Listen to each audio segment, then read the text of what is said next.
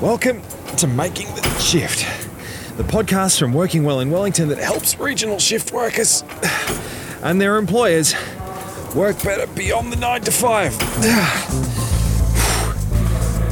This is episode 2, where we're looking at how to pump up your mental well-being for yourself and everyone works with you. Okay, we have a break. Little break? Break? Last episode, we took a look at the background behind the Working Well in Wellington project and why you should be looking to create a mentally healthy workplace for shift workers in the first place. If you've got a mentally healthy workforce, it has an impact on the bottom line for businesses. It's a lot easier to deal with empowered people in really good situations. I can't think of anything worse than to go to a workplace that doesn't support mental well-being. That makes for a really sad society. This episode, we're going to look at how to take those first steps towards making your workplace mentally healthy. We'll take a look at how employers can instigate that change and how employers and employees can work together to create an environment where everyone is happy, healthy, and productive. But first, I want to introduce Elizabeth Brooks. I'm the Principal Psychological Health and Safety Specialist here at WorkSafe Victoria. If you're any sort of worker in Victoria, shift worker or not, you'll already be pretty familiar with WorkSafe. As the regulator for workplace health and safety, it's their job to reduce harm in Victorian workplaces. And that means mental injury too, not just the physical ones. For us, this really means looking at ways to prevent injuries from happening in the first place. So, we really want to look at working with employers to make sure that everyone is able to return home safely every day. If you didn't listen to the last episode where we spoke about why employers should be thinking about creating and sustaining a mentally healthy workplace, Libby provides a great summary. From a safety perspective, it's really important that we're making sure that people aren't being injured at work. Of course, Libby's from WorkSafe, so she would say that, right? We do need to make sure that people aren't getting injured at work and that we're following all the legislation that's there to protect people's well-being.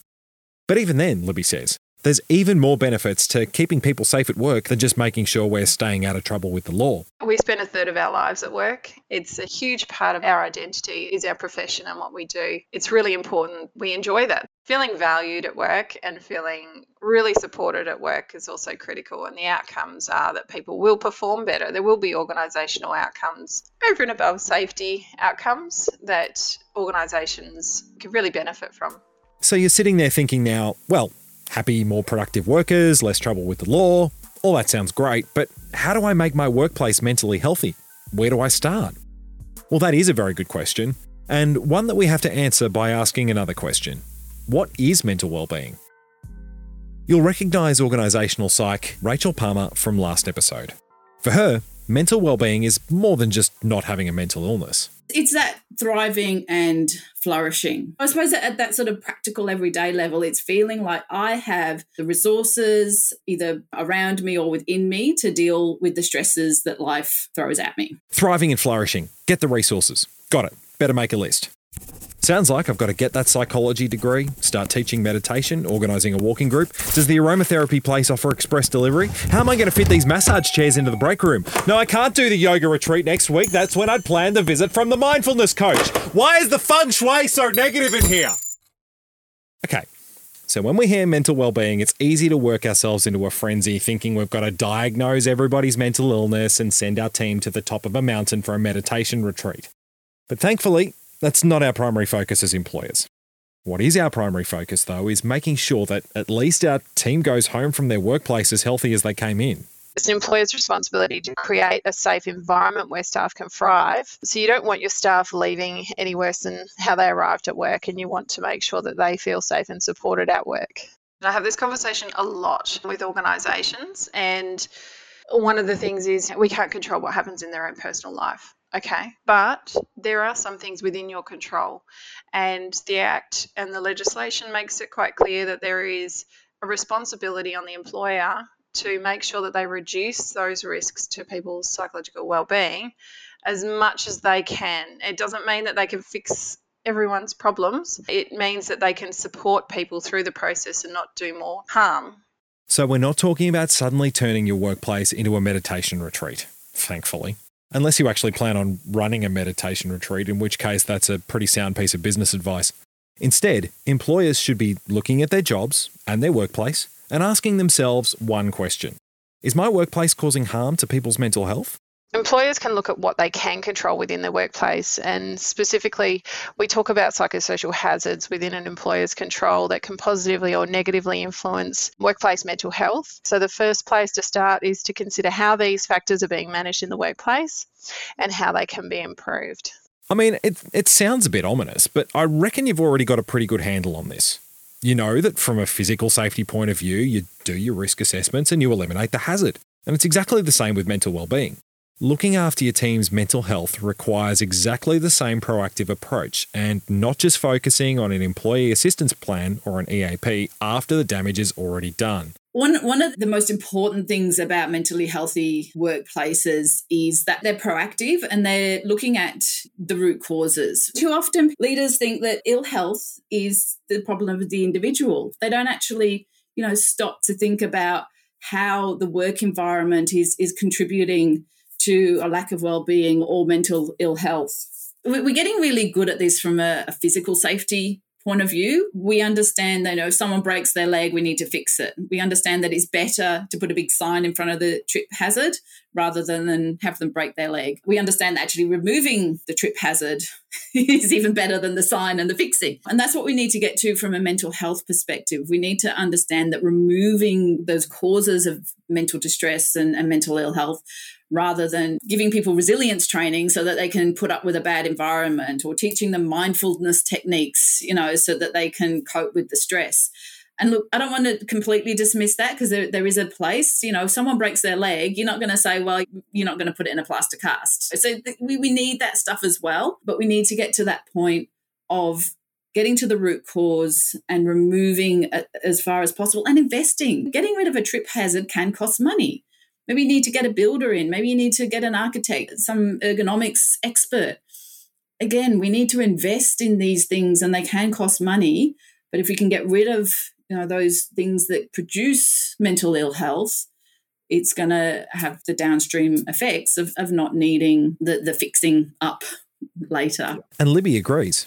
Keep it as preventative as possible. Try to remove the hazard reduce the risk as far as reasonably practicable. Don't focus on your EAPs at the end. Some roles, you can't help it. You need the EAP at the end. That's fine.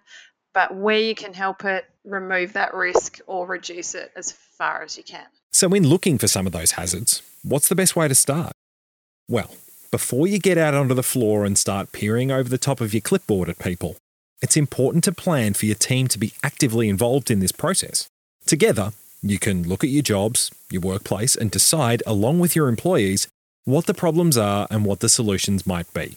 I guess the first step really is to look at what risks may be there, what hazards may be there, and then to try and explore in whatever way you want to, try and explore to what extent that is relevant and happening in your workplace. We would always advocate for the HSRs, so that's the health and safety representatives, to be front and center of those conversations because they generally have an understanding of what's going on and really getting them involved and to understand what's going on.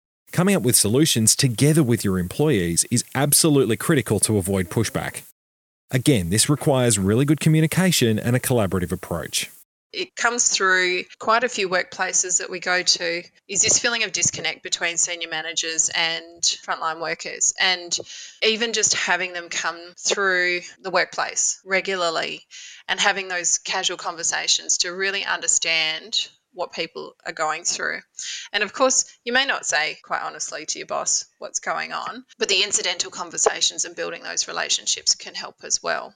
One of the key things is supervisor support in a meaningful way and listening to your staff and having those conversations with your staff and really understanding what's going on for them because even if you don't see it as a problem, they might see it as a problem, and then that should be part of your response. So you really need to consider that how they're feeling is actually really important.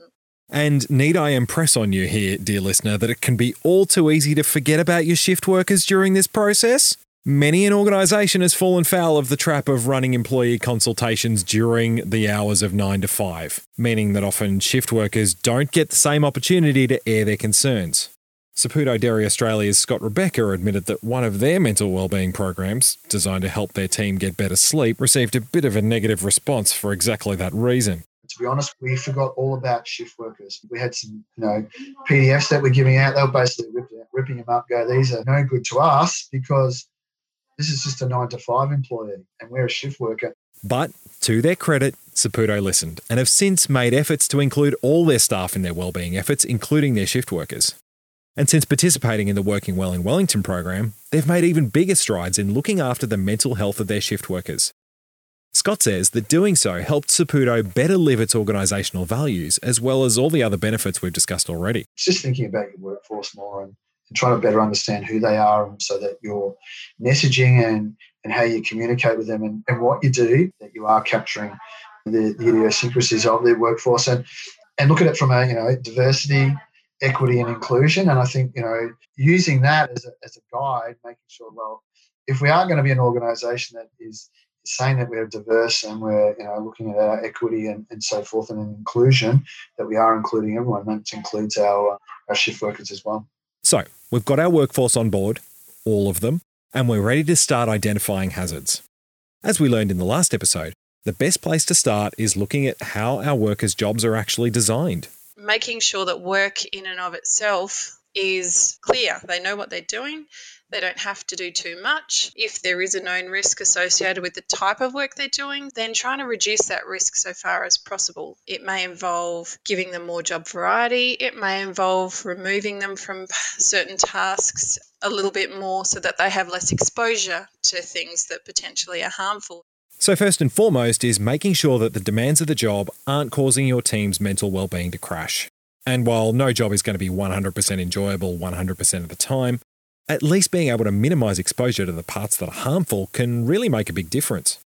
The next element is the organisational factors. All the stuff about working in your workplace that isn't the actual job itself.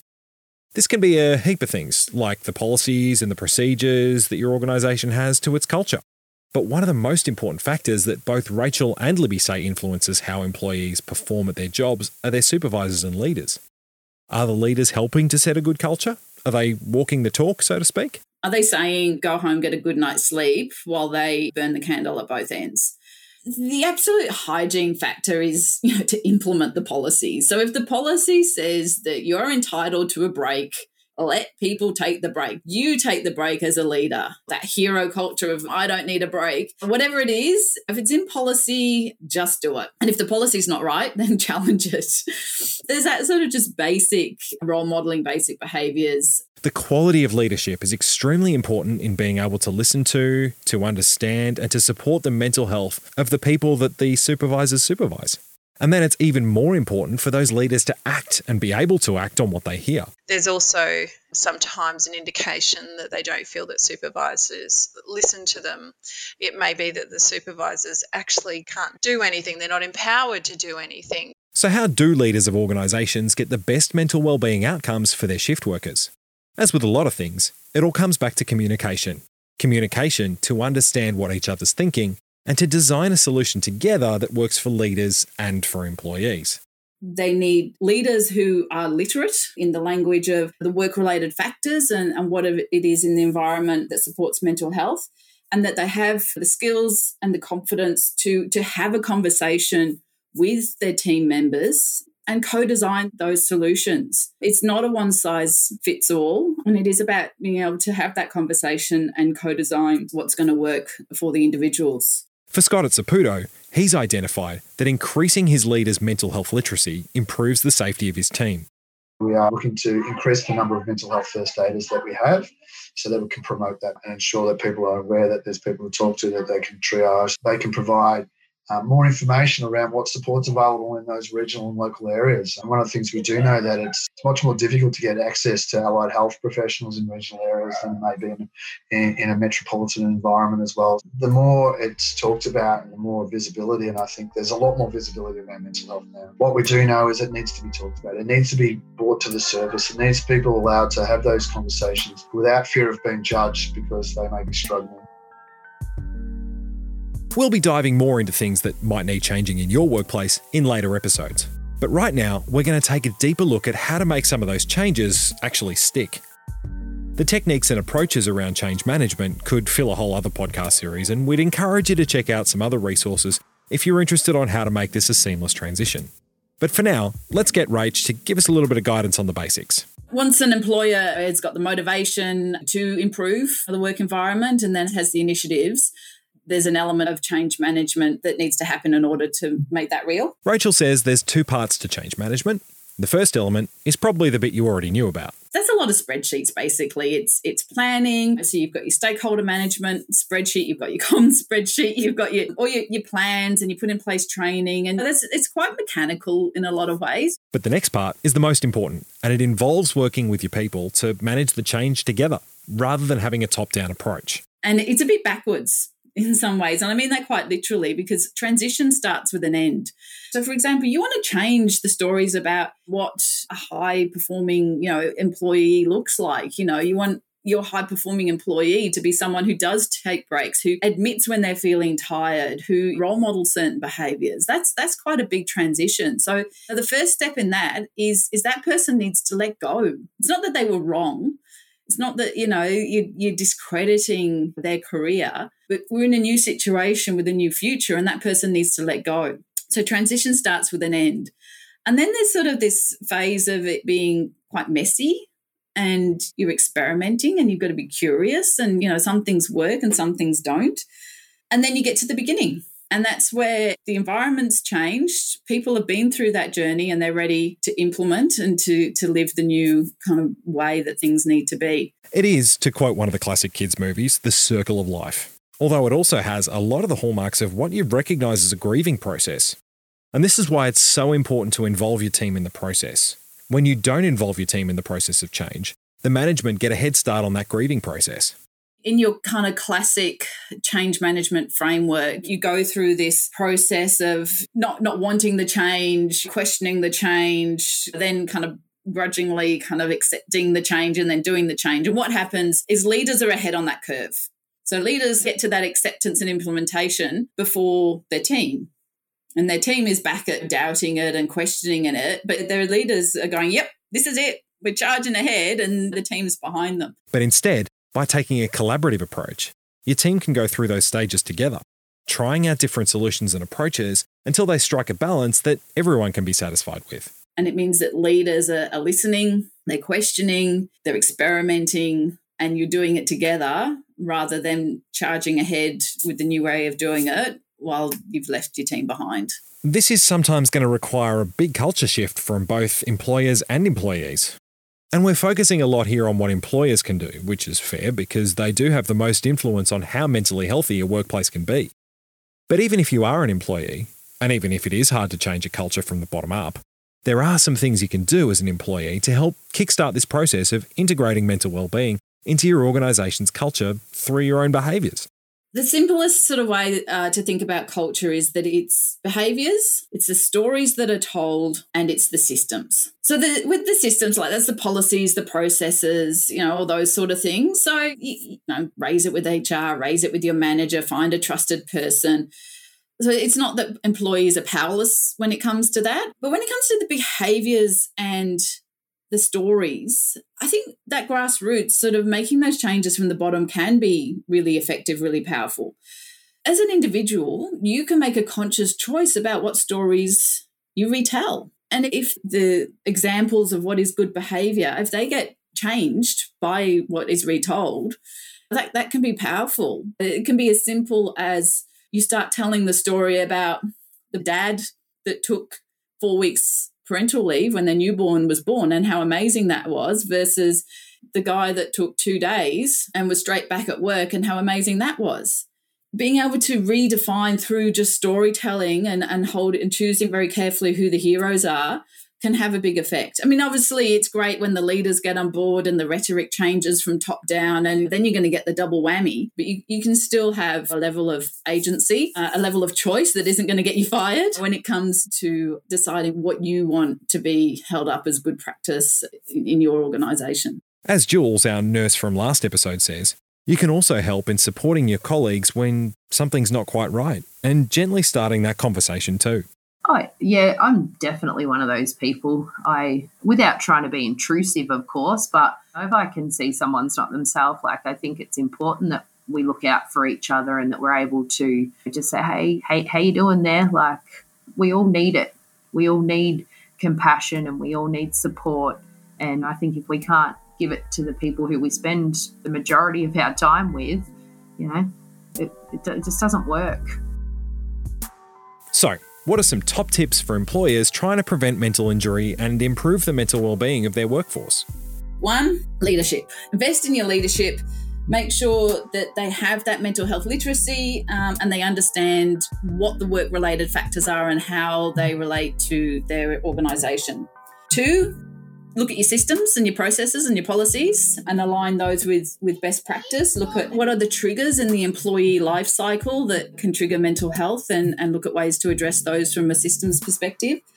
And then three conversations. Talk with your employees co-design come up with the solutions together to implement. For Scott, it's about showing you care about employees as people. Remember that the reason that we're here uh, is that we've got workers who are working shift work who are manufacturing and turning our raw material of milk into whether it be cheese, powder, whatever it may be, that they don't just work nine to five, they're working whether it's 24 7, 24 5, whatever it may be. And we need to be thinking outside the square that uh, they're the only reason we're here. You know, without them, without products that, that are manufactured at our sites, none of us really have a role the best advice is have the conversation, have a culture of care. If you do show your care and that you really do care about them, not just as an employee, but as a person, and, and treat them more from a humanistic perspective, they'll talk to you, they'll tell you how it is, and, and you can work a lot better with employees and get better outcomes. And most importantly, Jules has got some great advice from the perspective of an employee. If you're a manager or things like that. I think that being present with your staff is a really big thing. Like if you're just sitting away in an office or something and you're just like, oh yeah, the services are here or it's through an email, that's all well and good. But get to your staff and have conversations with them and, and promote these things and have that open door policy where people feel like that they can approach you lead by example and we're all we're all in this together we all we all do it tough. So I think, yeah, having the support of organisation managers and even your peers, uh, you know, teamwork makes the dream work, isn't that what they say? Next time, we start our look at the four most effective things to get right when you're looking after your shift workers' mental health. We're going to focus on the first two in the next episode, and they also happen to be my two favourite activities sleeping. What you're doing is sending kind of mixed messages to your body clock. And eating. By seven or eight o'clock at night, we, we can see very definite differences in how your body metabolizes food. Don't miss it. Make the Shift is a podcast produced as part of the Working Well in Wellington Toolkit by Wellington Primary Care Partnership and funded by WorkSafe's WorkWell Mental Health Improvement Fund. This podcast was recorded in Gippsland on the traditional lands of the Gunai Kurnai and Bunurong peoples. It was produced by Jetstreamer and voiced by Chris Plumridge. For more episodes, search for Make the Shift on Apple Podcasts, Spotify, and wherever else you get your podcasts. For more information about the Working Well in Wellington initiative or to download the toolkit, visit maketheshift.org.au.